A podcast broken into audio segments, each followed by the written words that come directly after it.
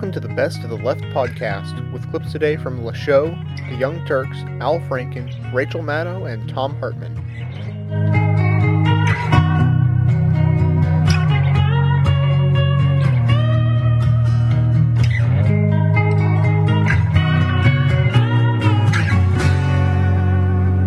Uh, ladies and gentlemen, a listener in Wisconsin passes on part of the explanation of Wisconsin Public Radio for why this broadcast is no longer on Wisconsin Public Radio. And it's not the cheese. Here it is. Quote The other problem with the show is it's satirical. Satire makes listeners uncomfortable. They may misunderstand it, or more seriously, get more confused by what they're hearing. This point in particular is really serious because some of these issues involve life and death. So, ladies and gentlemen, please don't be confused about life and death. Life is the good one, death is the bad one. And that's not satirical. At the beginning of the broadcast, George W. Bush. The recent arrests that our fellow citizens are now learning about are a stark reminder that this nation is at war with Islamic fascists who will use any means to to destroy those of us who love freedom. Oh, I love freedom. But let's just uh, scope that down a little bit. The recent arrests are a stark reminder that this nation is at war. That's right. That's how you can tell we're at war we arrest people. Not it's not criminal activity we're after. If it were, we wouldn't be arresting people. And the fi- uh, the uh, buried lead department is uh, overflowing this week with two items from the New York Times. First of all, a um, a story whose uh, putative lead was uh, about the number of roadside bombs in Iraq rose, rising to the highest monthly total of the war. But we'll get to the metrics of the war a little later. But here at the bottom of the story might well be what you might think is the lead. It's it, the the whole story uh, revolves around a meeting at the White House on Monday where the president heard from uh, some outside scholars, maybe even some experts about the war. Some outside experts who have recently visited the White House said Bush administrations were beginning to plan, this is from the New York Times, for the possibility that Iraq's democratically elected government might not survive. Quote, senior administration officials have acknowledged that they are considering alternatives other than democracy, said one military affairs expert who agreed to speak only on condition of anonymity, since he knows the difference between life and death and that's not satirical. Quote, everybody in the administration is being quite circumspect, the expert said, but you can sense their own concern that this is drifting away from democracy. Wave democracy goodbye, ladies and gentlemen. The shore is receding. And this, from another New York Times story, again, a buried lead about a meeting at the White House with critics or experts on the war. Eric Davis, again at the bottom, of the story, a Rutgers University political science professor, discussed the regional upheaval that could follow if Iraq descended into chaos or was allowed to divide along ethnic lines. Quote, I believe that the American people do not fully understand the potential domino effects that the collapse of Iraq into disorder and anarchy would have on the Middle East and the global political system, unquote. Just in time, ladies and gentlemen, as democracy recedes, we've got a domino theory the Lord does provide, and that's not satirical. People seem to find, and how they're in a hurry to complicate their minds by chasing after money and dreams that can't come true. I'm glad that we are different, we've better things to do. May others plan their future, I'm busy loving you.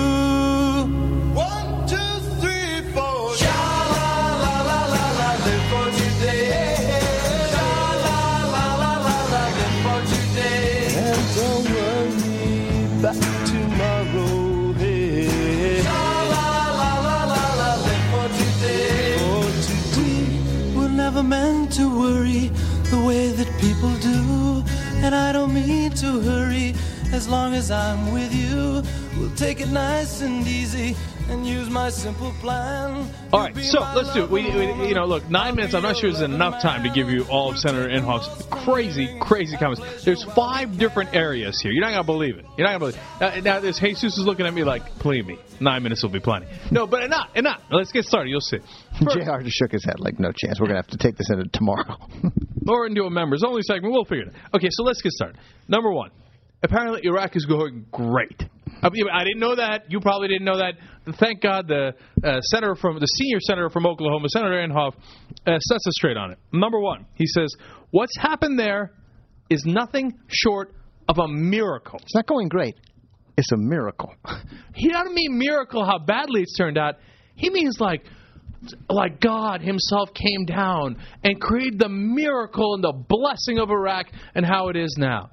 He says so. Iraq is a miracle, but the United Nations. oh, that's a disaster. That's point number two. Let me finish up point number one. He says Iraq has been incredibly successful, and developments there have been nothing short of a miracle. Contrary to most reports, Inhofe said many Iraqis are pleased about the U.S. intervention. Really, Senator Inhofe?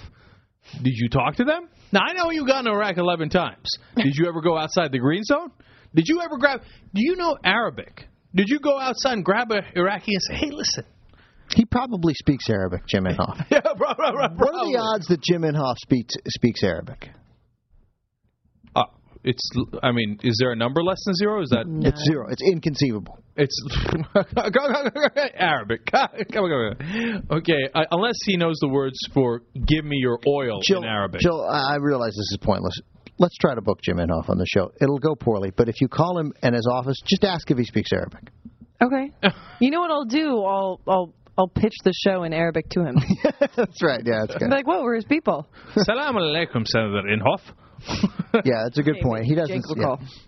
All right. All right. So now Iraq is a miracle. Which, by the way, I mean, I, I don't have to tell you what an unbelievably stupid comment that is. But it turns out the disaster isn't Iraq; it's the United Nations. Quote: The United Nations is an absolute disaster, and get this, whose peacekeepers in Africa have been going quote going around teaching girls to be prostitutes. Is that right? I didn't know the UN was doing that. Huh, interesting. Yeah, that was this. There was a story out of I can't remember some UN peacekeeping force where a couple of UN guys had tried to turn out girls and were charged. so the UN, as an organization, is out teaching people to be prostitutes. Yeah. That, by the way, no difference than calling every U.S. soldier a murderer because some soldiers have engaged in the murder of Iraqis. No different at all. These guys are absolute wackos. So then he talks about it's because these, you know, he's one of these religious freaks that believe in Armageddon and there's going to be a world body and the world body is going to fight us and stuff. And he says, well, you know, the UN is trying to impose a global tax. Ooh. Okay, I got it. Except He's reading the Left Behind books and he's believing them.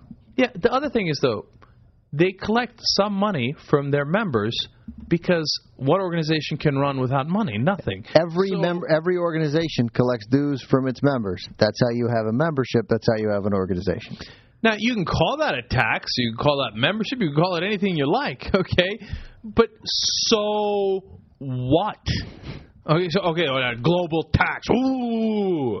What do you want us to do? Okay, so that's it. We're not going to pay the United Nations. Nobody should pay the global tax of the United Nations because they're teaching everybody, all the girls across the country, uh, across the world, to be prostitutes. See, the thing is, Senator Inhofe and his kind hate the United Nations. They hate it when countries work together. What they want is utter chaos throughout the world. For them, the ideal is Iraq. I don't think they. I don't know that they want utter chaos throughout the world. They don't want anything in any way infringing in any capacity on what the United States can do anywhere it wants to do.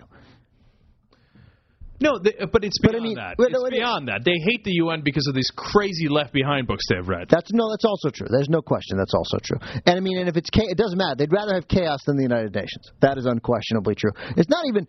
Uh, to me, you haven't even gotten to the worst thing he said.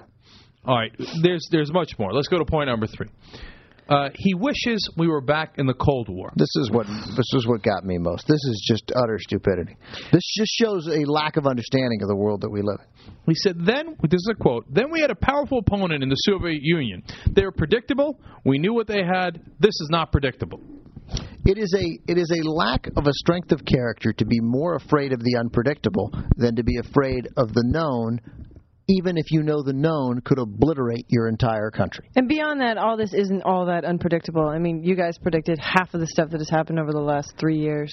Well, that, well, that, I would argue 85% at least. I would argue less than that, but I don't. It doesn't matter what we predicted. But I'm saying, I mean, very smart people have predicted what is going to happen in this Sure. war on terror. No, no, that's definitely right. That's definitely true. I think what he's. Re- you're right, Joe. I think I what know, he's referring like the to. roadside scary bombing. Right, right. He doesn't know. Oh, they're coming to get us. I don't know when they're going to come. They're going to come Yeah, get but that was predictable. Those scary roadside bombing things. How is the possibility that they may that, that there could be another terrorist attack, and let's say that it's terrifyingly frightening and it's airplanes again? How is that worse for us than the very real possibility that we could be wiped off the face of the map in a nuclear holocaust? because Inhofe has a tiny, tiny, small mind, and he thinks ah, things I don't know scare me. Right. I, you know, my preacher told me about the Left Behind series where the where the UN was going to take over. That I understand. And I understand black and white. I understand that white are good and black is bad, and I understand evil and good. But there's things I can't predict. They scare me. And as soon as I learn how to read, I'm going to buy those books. So of course he's more scared by that, but it's ridiculous comment. He's try- trying to justify uh, this whole idea of the we have to do get rid of our constitution because what the fight against terror is worse than the fight against the Soviet Union or the Nazis or anyone else. Point number four: everybody's complaining, hey, conservatives have lost their way because they're not even really conservative anymore because they're spending money like drunken sailors. Well, it turns out Senator Inhofe's in favor of that. He says that bridge to nowhere, the, that spending that we're going to spend 320 million dollars on in Alaska to get the 50 people that nobody wants. Ketchikan, Alaska, bridge to where 50 people live. He says, great idea. Yeah. He says, yeah. Even the other senator from Oklahoma, Tom Coburn's against it. He, Inhofe's the only senator other than Ted Stevens in Alaska who's still for this project. He's like, oh, it's great. Yeah, let's spend. He said the $320 million bridge to nowhere, uh, the bridge in Alaska to 50 people, is one of the few examples of something that works in Washington. Unbelievable. Okay, but There are so many Republicans criticizing the bridge to nowhere. Uh, almost all of them, except for Ted Stevens, who actually got it authorized. This guy has no shame. But anyway, the last part of it, oh, if this wasn't all psychotic enough, puts it over the top. We know he's against global warming. We know he doesn't believe it. We know he thinks that he thinks it's a myth. So he says all that stuff again. He says, "I don't, really, you know," and if it is true, it's definitely not caused by humans. da, da, da. But here's the part that got me he reiterated, according this is the Tulsa paper, by the way, the Tulsa World. He reiterated his belief that global warming is largely a front for international economic movements. He crazy. He's crazy. He's crazy this is the kind of person that believes like in the elders of Zion and the Council of Well, that- Zion and the true. That's true, the well, that one is true, right? Yeah. And the Illuminati and the people controlling the world. They made up global warming. I heard. I heard. It's It's, just a an front for international economic front. A front for international economic movements, and then he says, I see this. I see this. I know it's true. I see international economic movements. The dude is crazy. yeah, he's a crazy person, and he's a United States Senator, one of the 100 best jobs in the country. The good people of Oklahoma. You, guys gotta are- get rid of him. You were so underrepresented in Oklahoma. This is embarrassing. This guy's worse than Bush. He's gotta go. He's dumber than George Bush. Absolutely. Congratulations. One of the few and proud.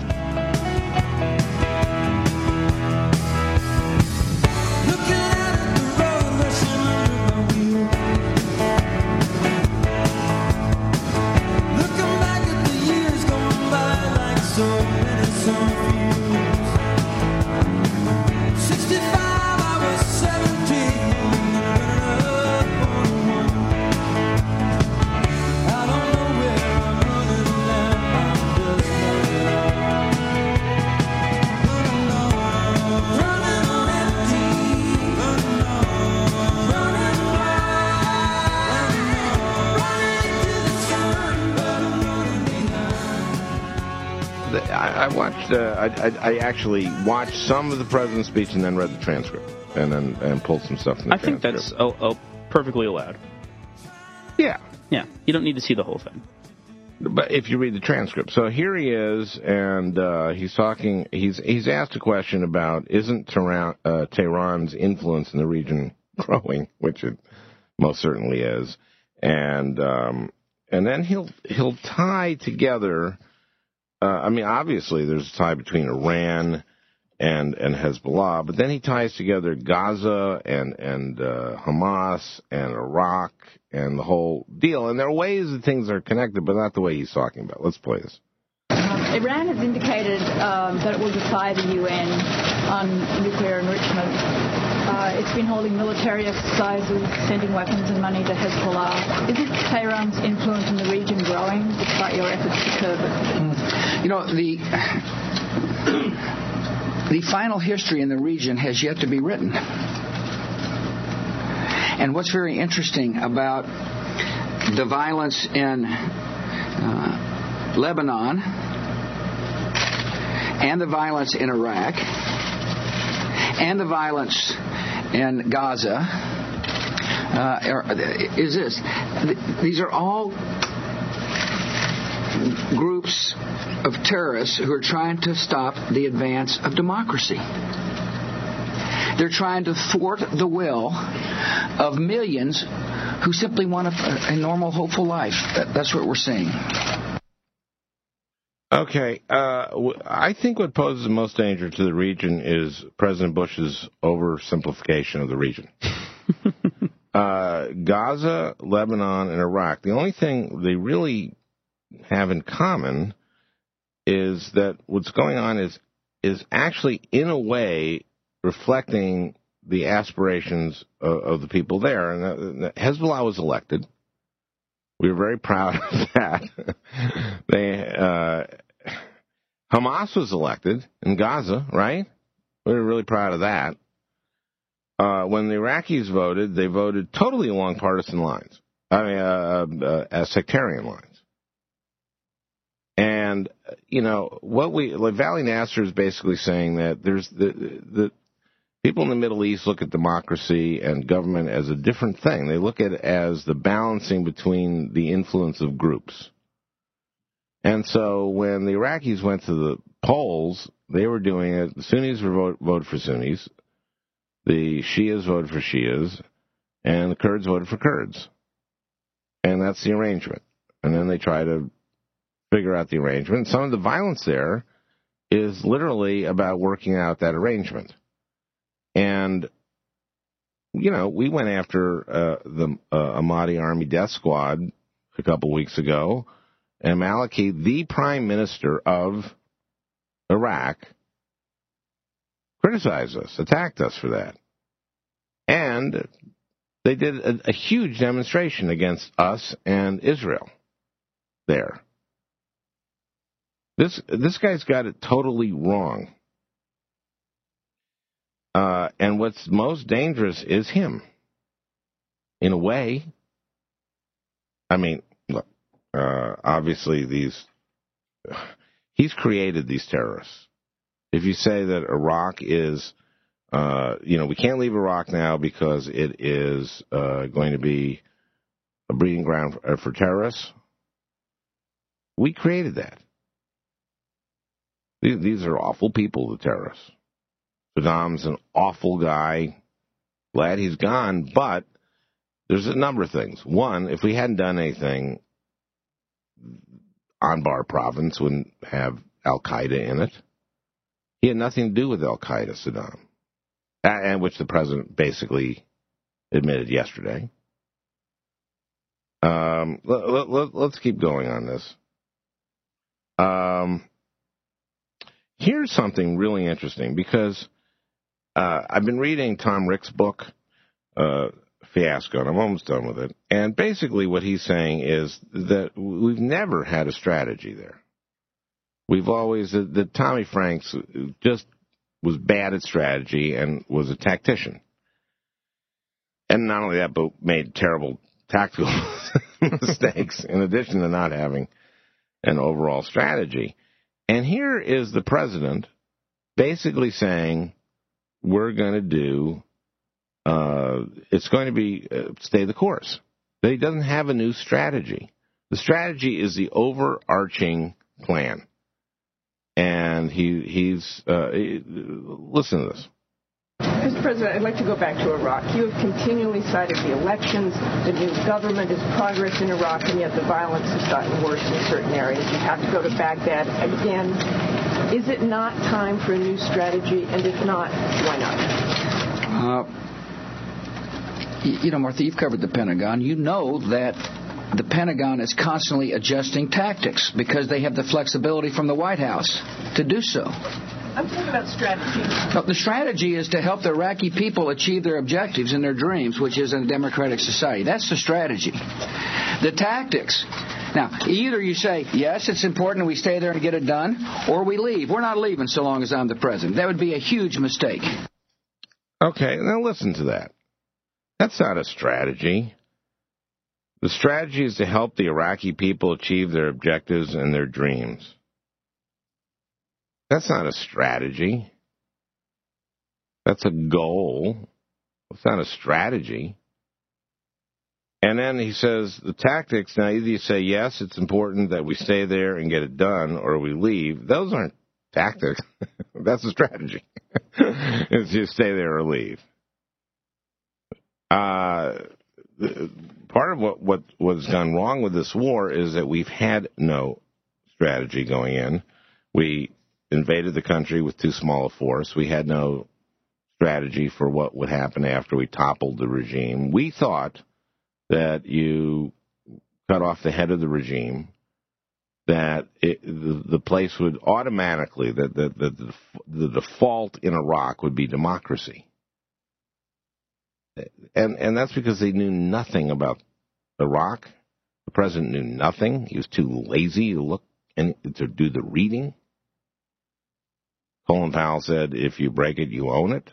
The president took that enormous responsibility and did nothing.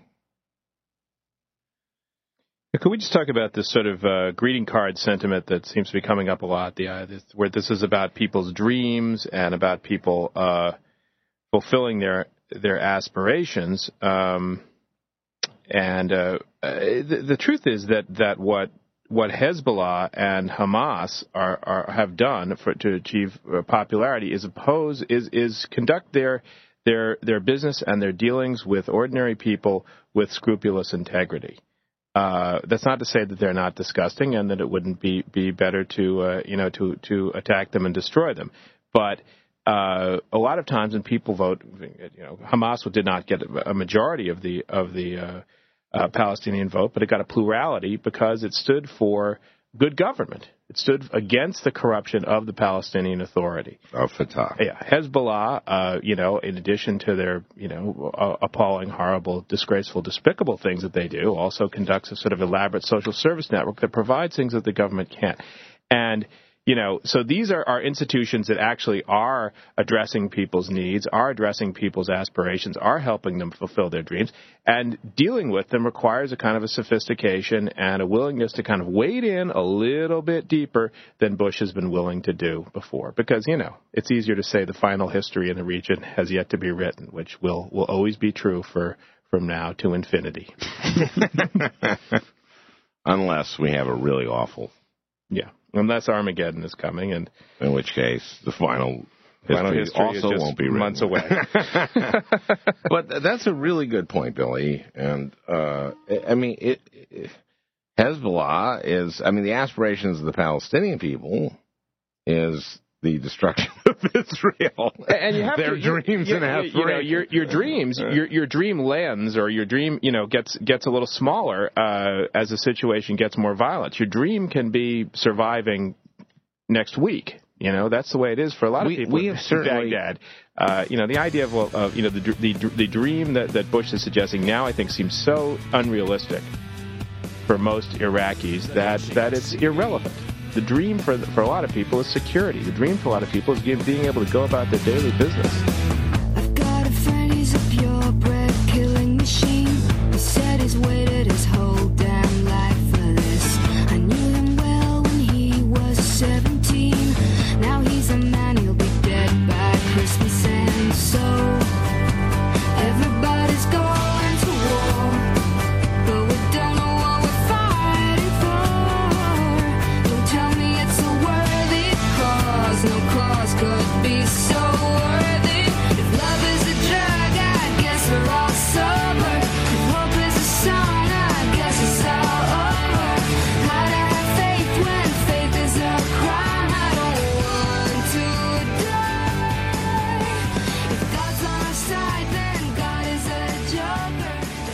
the president on Monday, as you know, as we've been continually talking about, uh, got really mad and uh, basically exploded with this unexpected admission on Monday uh, that U.S. troops will not leave Iraq while he is in office. Either you say, yes, it's important we stay there and get it done, or we leave. We're not leaving so long as I'm the president. That would be a huge mistake. We're not leaving so long as I'm the president. Joseph Galloway is a former senior military correspondent with Knight Ridder newspapers.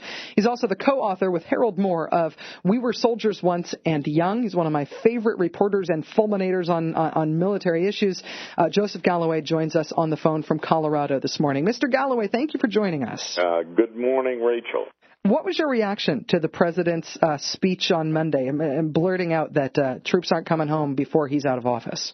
Well, I thought it was most akin to a declaration of bankruptcy. Why? Bankruptcy of policy, bankruptcy of ideas, uh, more stay the course when everybody pretty much agrees, including a lot of Republicans, that the course we are on and have been on for three and a half years in Iraq is wrong.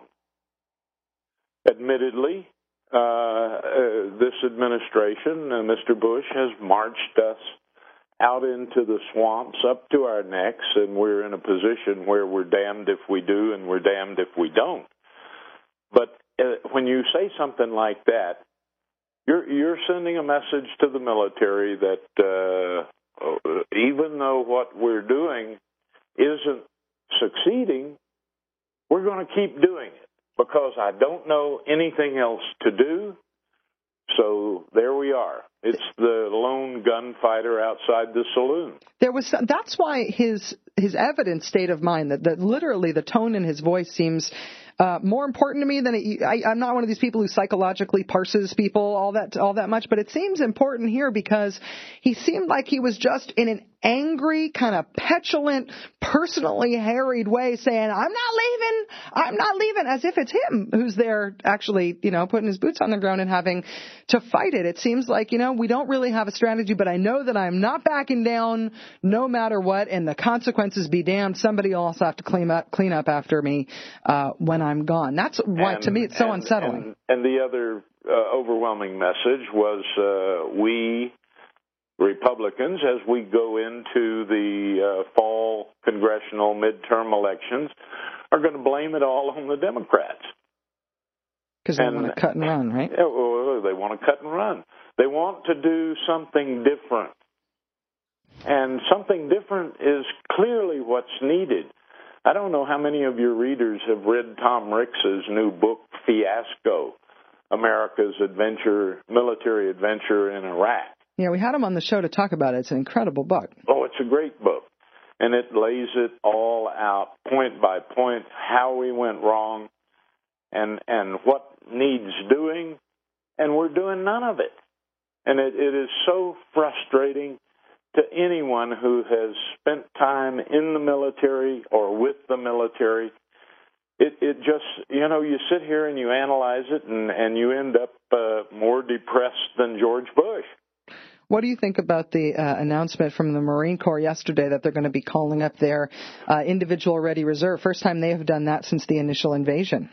Uh, well, it's something the Army did a long time ago, several years back, Mhm. and uh, and it is symptomatic of the breaking of our military, the overuse, the continued back-to-back deployments. You've got some Marines who have done three or four now uh, deployments to Iraq, to the worst sort of combat in Anbar province, Fallujah, Al-Assad, uh, Ramadi, these these places where they are just ground up in a meat grinder, and uh, it it's it's it's very worrisome. The army is is uh, has taken all of the measures that it can to scrape up everything it can. Now it's the Marines' turn. Do you have any any hope for uh, a Democratic Congress if if the Democrats take back Congress in November, uh, turning around the some of what you've really chronicled in your recent columns about kind of the, the mistreatment, the breaking of the military by this administration's policies? Do you feel like a Democratic Congress could turn any of that around?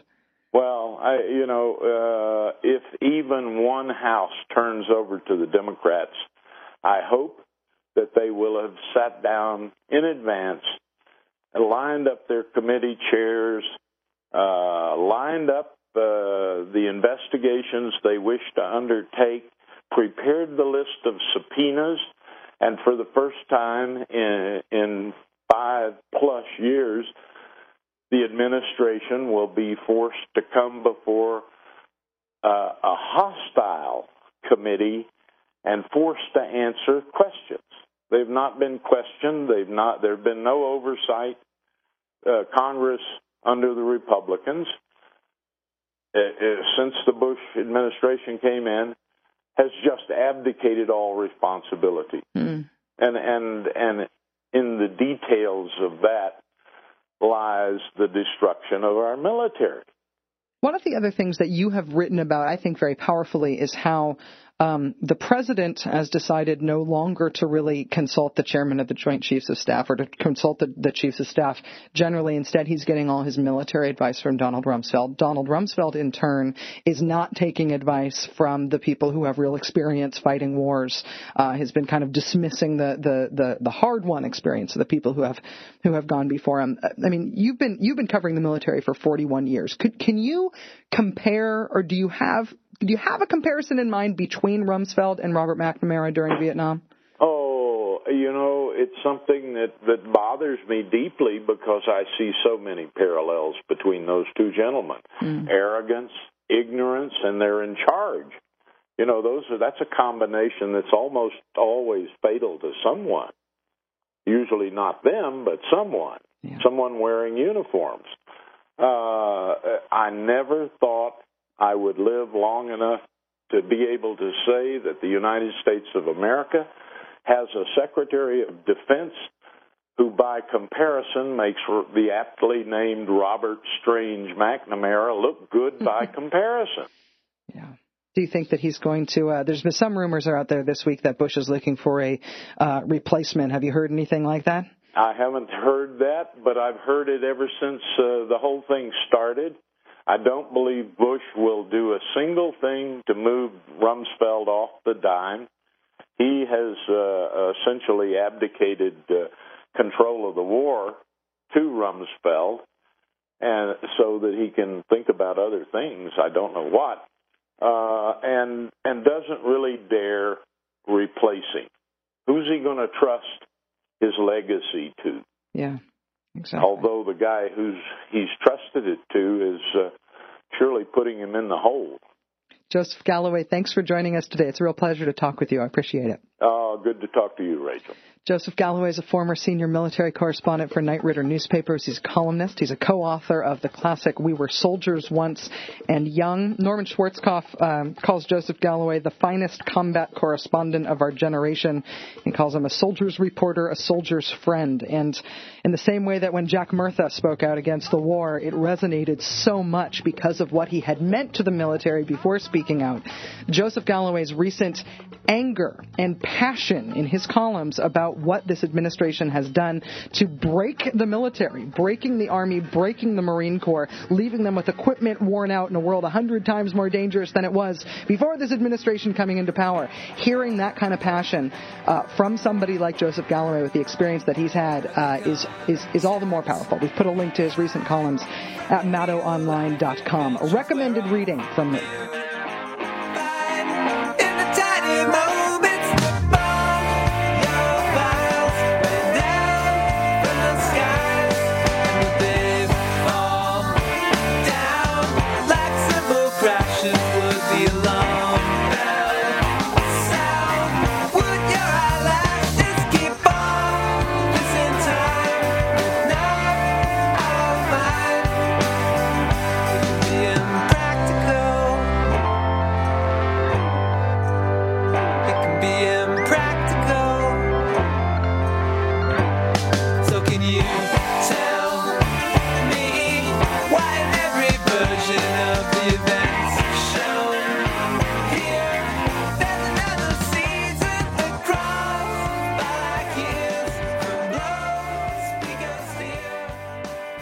Dr. Robert Pape wrote this book called Dying to Win the, the Strategic Logic of Suicide Terrorism.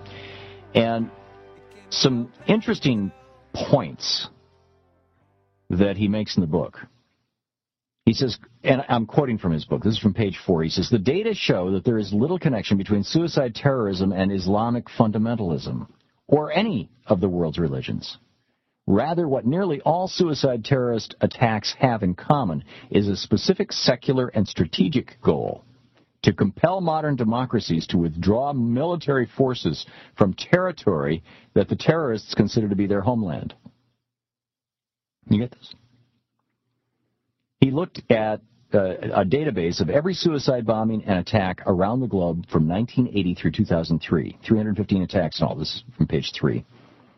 And on page 16, he says, as shown in Table 1, the explicitly anti-religious Tamil Tigers have committed 76 of the 315 suicide attacks, more than any group. He debunks the myth that suicide terrorists are wackos and insane people he says, in general, suicide attackers are rarely socially isolated, clinically insane, or economically destitute individuals, but are most often educated, socially integrated, and highly capable people who could have a, who could be expected to have had, have had a good future. They're generally more, they're generally better educated than average and are from working or middle classes. Eh, on page 216, he says they resemble the kind of politically conscious individuals who might join a grassroots movement more than they do wayward adolescents or religious fanatics. Uh, fanatics.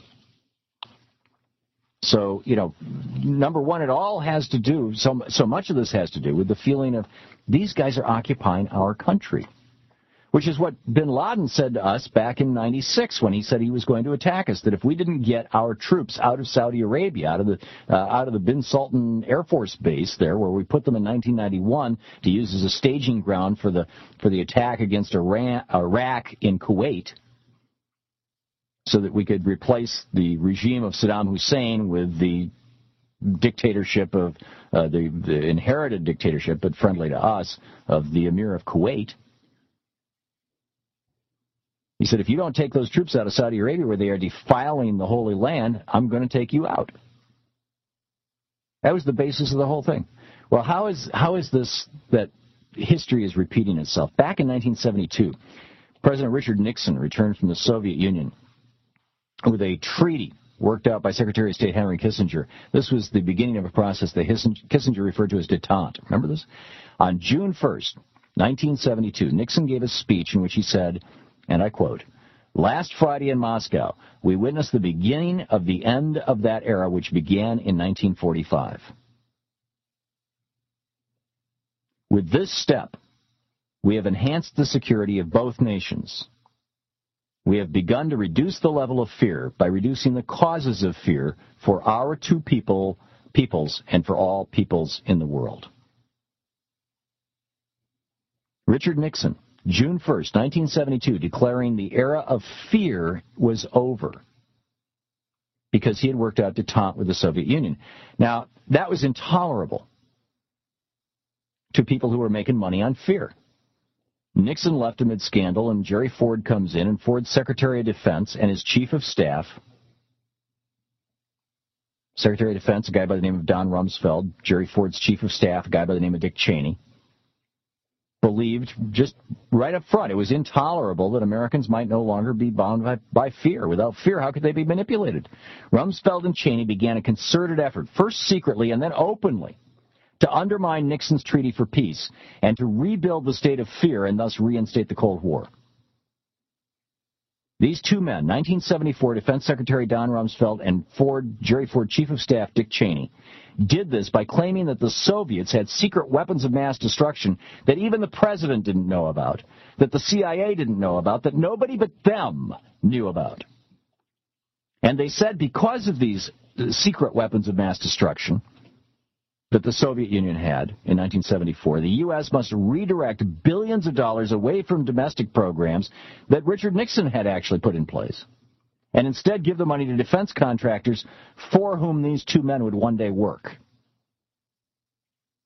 As Defense Secretary Ronald, Donald Rumsfeld explained to the United States in 1976, the Soviet Union has been busy They've been busy in terms of their level of effort. They've been busy in terms of the actual weapons they've been producing. They've been busy in terms of expanding production rate. They've been busy in terms of expanding their institutional capacity to produce additional weapons at additional rates. They've been busy in terms of expanding their capability to increasingly improve the sophistication of those weapons. Year after year after year, they've been demonstrating that they have steadiness of purpose. They're purposeful about what they're doing.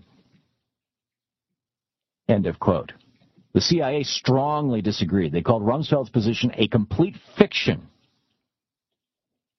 They pointed out that the Soviet Union was at that time, in 1974, in the process of disintegrating from within. They were barely able to feed their own people, and within a couple of decades, if you simply left the Soviet Union alone, it would collapse under its own weight.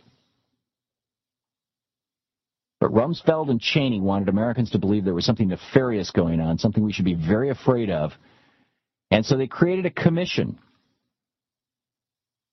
And they put their old friend Paul Wolfowitz in charge of it. It was called Team B. And sure enough, Wolfowitz's group, Team B, came to the conclusion that the Soviets had developed several terrifying new weapons of mass destruction, featuring a nuclear armed submarine fleet that used a sonar system that didn't depend on sound and was therefore undetectable with our current technology. Now, back in 1977, when they were promoting this myth as a way of amping up defense spending, Dr. Anne Cahn, who was the head of the Arms Control and Disarmament Agency at that time, 1977, said, and I quote, they couldn't say that the Soviets had acoustic means of picking up American submarines because they couldn't find it. So they said, well, maybe they have a non acoustic means of making our submarine fleet vulnerable. But there was no evidence they had a non acoustic system. They're saying, we can't find evidence that they're doing it the way everyone thinks they're doing it, so they must be doing it a different way. We don't know what that different way is, but they must be doing it. Even though there's no evidence. They said it doesn't mean that it doesn't exist, it just means we haven't found it. End of quote.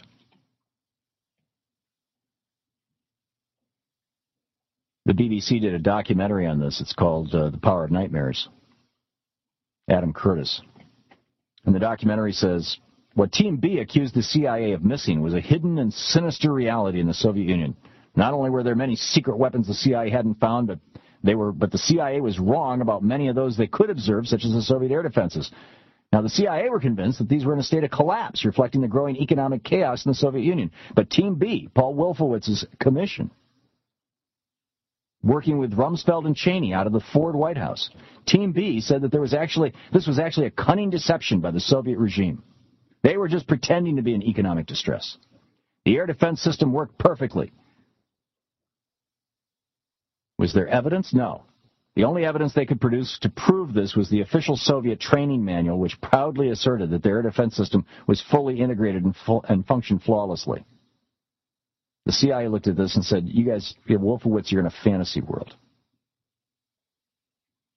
But as Melvin Goodman, the head of the CIA's Office of Soviet Affairs in 1976, from 76 all the way through 87, told the BBC, quote, Rumsfeld won that very intense, intense political battle that was waged in Washington in 1975 and 1976. Now, as part of that battle, Rumsfeld and others, people such as Paul Wolfowitz, wanted to get into the CIA, and their mission was to create a much more severe view of the Soviet Union, Soviet intentions, Soviet views about fighting and winning a nuclear war.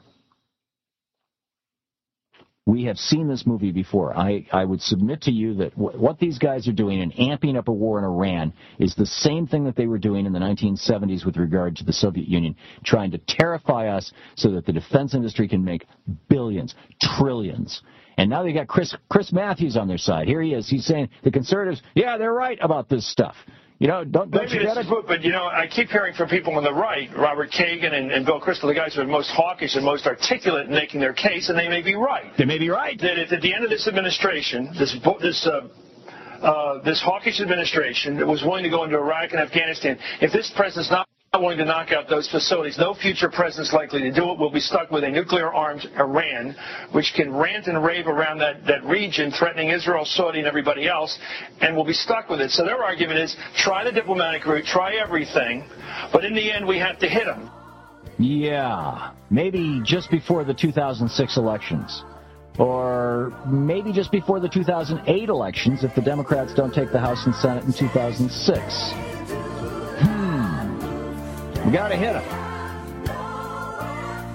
How to Win Hearts and Minds 101. I've been talking to a friend of mine, talking, talking. He says making money's just a waste of time. He's a lazy gent, don't pay no rent. He's all bent out of shape from living in a tent. It's hard to hear what he has to say. Whoa, cause everyone around me is just same way. More, more, daddy, give me some, give me some more, more, daddy, give me some more.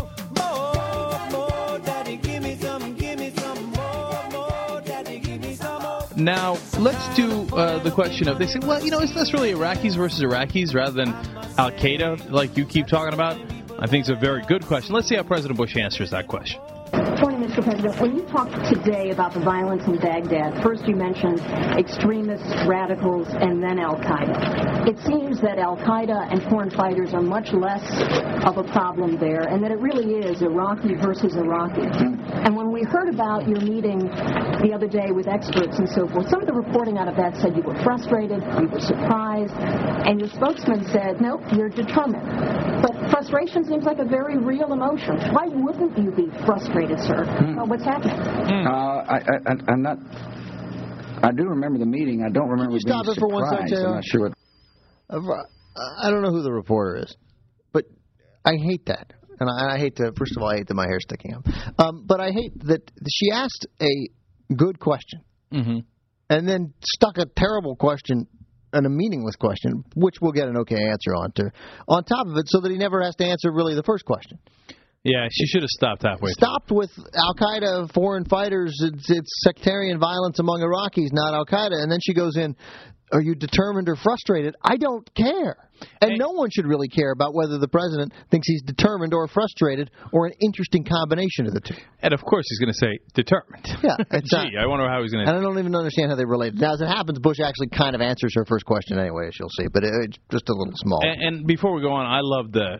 eh, He does it every time, and I love it every time when he goes, hmm.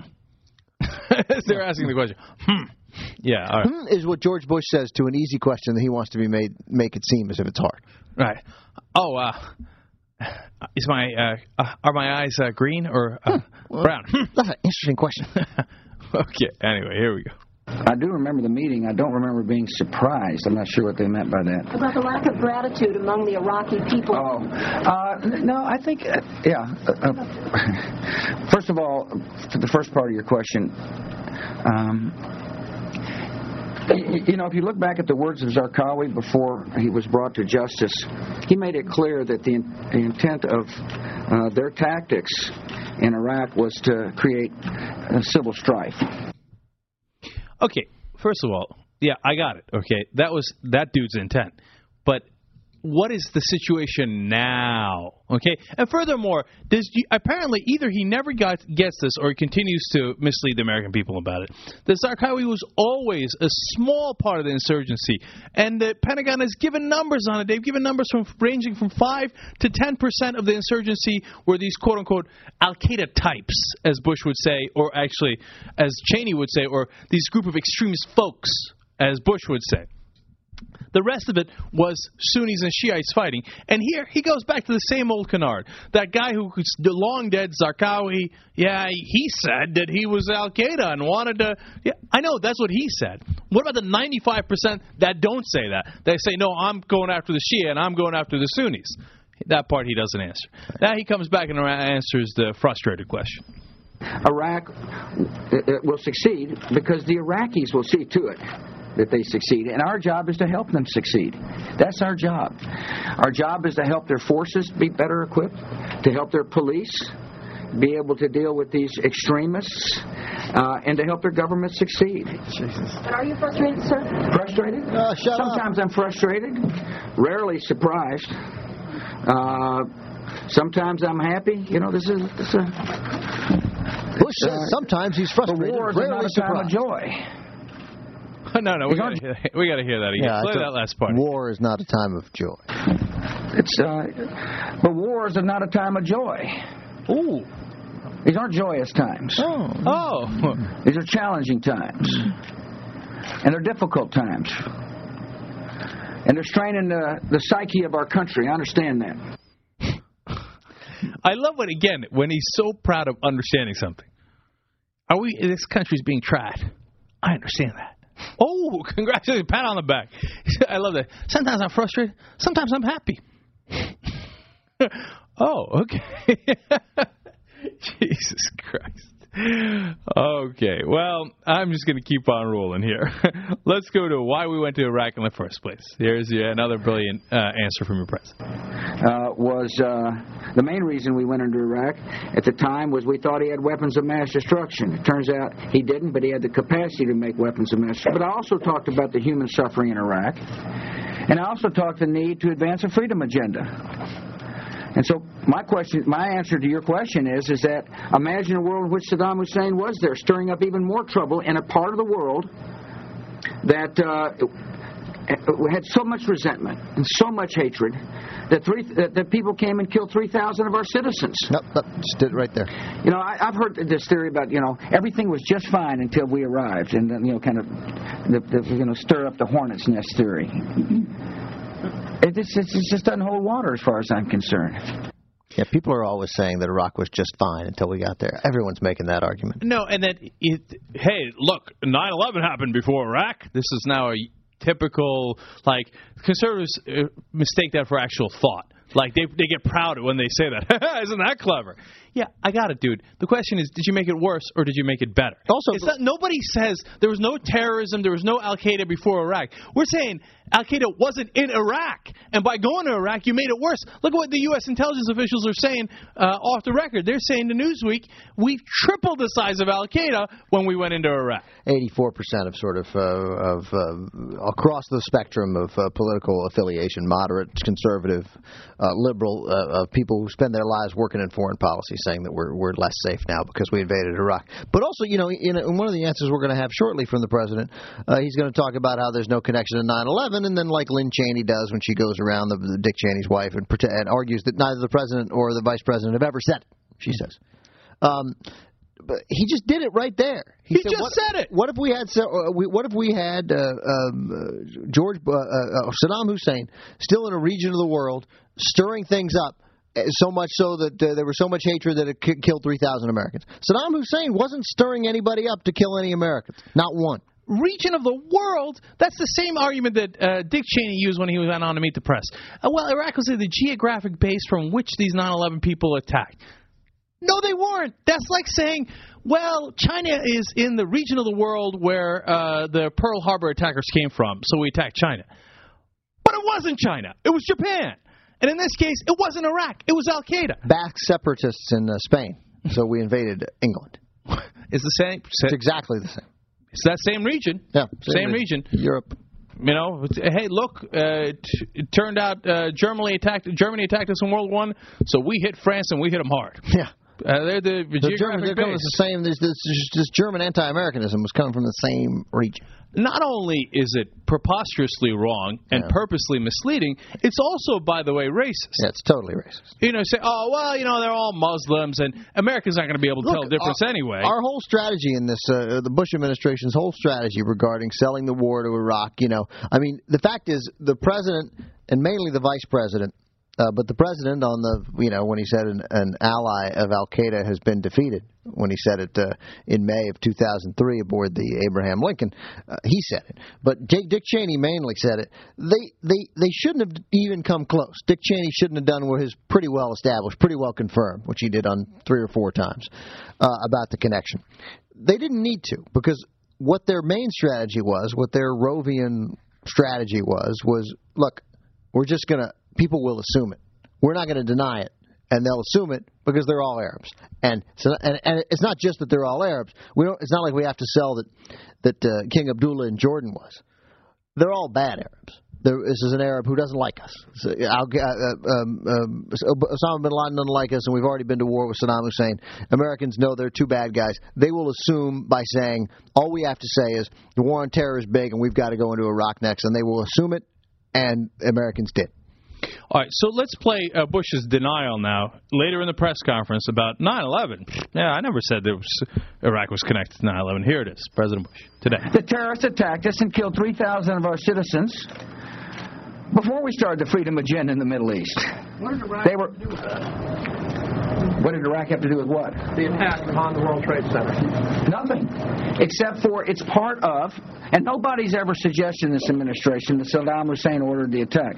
Iraq was a, uh, Iraq, the, the, the lesson of September 11th is take threats before they fully materialize, Ken. Nobody's ever suggested that the attacks of September the 11th uh, were ordered by Iraq. I have suggested, however, that resentment and uh, the lack of hope uh, create the breeding grounds for terrorists who are willing to use suiciders to kill to achieve an objective. I have made that case. And w- one way to defeat that, uh, uh, you know, the, uh, defeat resentment is with hope. And the best way to do hope is through a form of government. Now, I said going into Iraq, we got to take these threats seriously before they fully materialize. I saw a threat. I fully believe it was the right decision to remove Saddam Hussein, and I fully believe the world is better off without him. Now the question is, how do we succeed in Iraq? And you don't succeed by leaving before the mission is complete, like some in this political process are suggesting. Well, I have a number of things to say about that. First of all, he said, uh, I wanted to attack before the threat fully materialized. Well, now it's fully materialized. Yeah. Thanks to your attack. Rather Better- ironic. Better attack again. okay. And he says, well, you know, uh, yeah, they didn't have anything to do with 9 11, but I wanted to attack the resentment uh, in the Middle East. Hmm. Do you think our attack of Iraq has helped the resentment or hurt the resentment only, in the Middle East? Only an imbecile would answer the question. That was one of his dumbest answers ever. I, I, it's not funny. He didn't say anything amusing. He didn't. He didn't goof on the language. But that's a that's a silly person answering that question. You know the answer is bad and embarrassing. Like embarrassing when Jesus in the other room, I could see him start shaking his head like, oh yeah, yeah. Like what? This guy, this guy we have as our president, unbelievable. So now he says, uh, no. For, by the way, for all you Republicans out there who still think that Iraq and 9/11 are connected, there it is. Your president just said no, they're not at all connected, and we never said they were. And by the way, and he didn't have weapons of mass destruction. He still, uh, you know. He said that too, so I don't want to hear that call ever again. Okay, for the delusional people who believe like Rick Santorum and, and Peter Hoekstra and say, "Oh no, we got the weapons, and yeah, Iraq and 9/11 were all connected." You just heard the President Bush saying, "No, it's not connected. We never found the weapons, and and we never said they were connected." He Now, hey, capacity to make weapons. Yeah. By the way, he has the capacity to make weapons. You know who also has the capacity to make weapons? Everybody. every single country on the planet. Because he didn't have a weapons pro he didn't even have a weapons program. What ba- President Bush is saying is he had the capacity to think about a weapons program. Well, so does Papua New Guinea. So does Canada. Okay, so does Sweden. Everybody has the capacity to think about a weapons program. It's the most preposterous point ever. So now he said very clearly there, we never suggested that 9/11 and Iraq were connected. Jr. Go back to his previous answer. Just play his previous answer. Uh, was uh, the main reason we went into Iraq at the time was we thought he had weapons of mass destruction. It turns out he didn't, but he had the capacity to make weapons of mass destruction. But I also talked about the human suffering in Iraq, and I also talked the need to advance a freedom agenda. And so my question, my answer to your question is, is that imagine a world in which Saddam Hussein was there, stirring up even more trouble in a part of the world that uh, had so much resentment and so much hatred that three that, that people came and killed three thousand of our citizens. Oh, but No, I- President I've heard- Bush never made that suggestion, did he?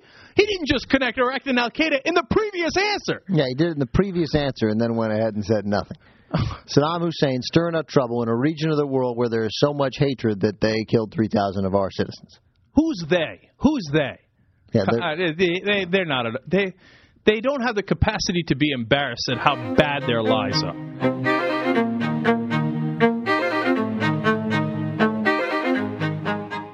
Thanks for listening, everybody. So I have a favor to ask, and it's totally simple.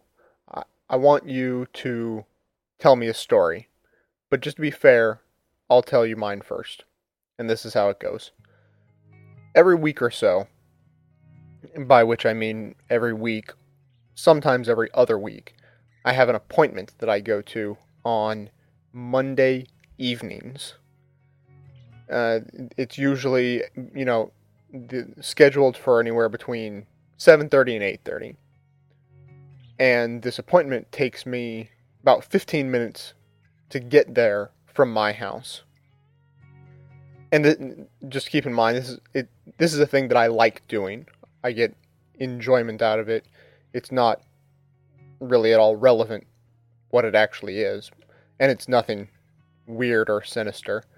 Um, so over the past several weeks or months, I've made a bit of a routine out of going to this appointment, and and so what I do is, you know, it's in the evening.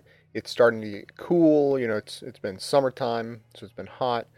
Um, but you know, right in that 7:30, 8 o'clock range, uh, the the sun has gone down below the horizon. Still light outside, but I can roll down the windows and not use the air conditioner and be comfortable. You know, have kind of a warm breeze uh, blowing over me. And like I said, it takes me 15 minutes to get to the appointment and 15 minutes back. And there is one particular weekly podcast that's almost exactly 30 minutes long. So it's it's the perfect podcast to listen to while making this trip. And it's it's one of my non-political podcasts. And it's just it's just a fun time. And you know it, it kind of oftentimes but not always kind of flows with the mood of this appointment that I go to. And and so it creates kind of a whole experience for me you know from the time I get in the car to to the appointment and coming back. And when I get out of the car that's a, that's almost exactly when the show ends. And so it, it you know it flows in one big circle. And it just I mean it, it makes my day. I just I love it. It's, it's the simplest thing in the world but it's it's just nice it makes for a nice night I, all right I'm I'm feeling weird like you're all to wonder what it is.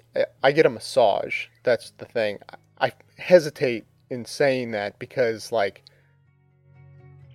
you know, who gets a massage like every week or every other week? It's I I have a physical job, and if I don't get a massage, I feel like I'm gonna implode or something. You know, my my shoulders tense up and uh, I, am a wreck. So it, it's it's like a, it's a matter of survival, not you know, luxury for me. So it just had to clear the air. I, you know, if you didn't know what it was, you'd think it was even, you know, something worse than that. So, so that's what it is. You know, I, I look forward to it every week or, or two, have an appointment for a massage. I get in the car, I listen to the show. It's halfway done when I get there. I listen to the last half when I get back. And it's just, it's just a great time. So, anyways, the question I have for you is I'd like to hear your story.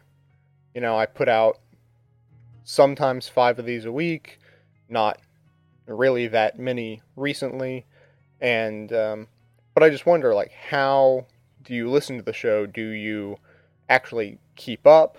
If you don't, that's a thousand percent okay because um, because uh, it's a lot of show. You know, like an almost an hour every day is is a lot. So, you know, do you catch up? Do you not? Or do you keep up? Do you not keep up? You know, do you fall behind and catch up? Do you listen to it at the same time every day? Have you kind of made it a part of your routine? Do you just fit it in whenever you can?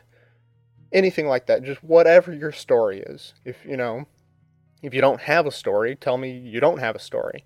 If, uh, you know, people, I, I, I've spoken with have, you know, they just listen to it on the way to work, and you know, if they don't finish it, they listen to it on the way back, or eh, you know, I've had one person say they listen to it right before bed at night, and you know, so whatever it is for you, I'd like to know. I'm I'm interested, and and frankly, I'll I'll be candid.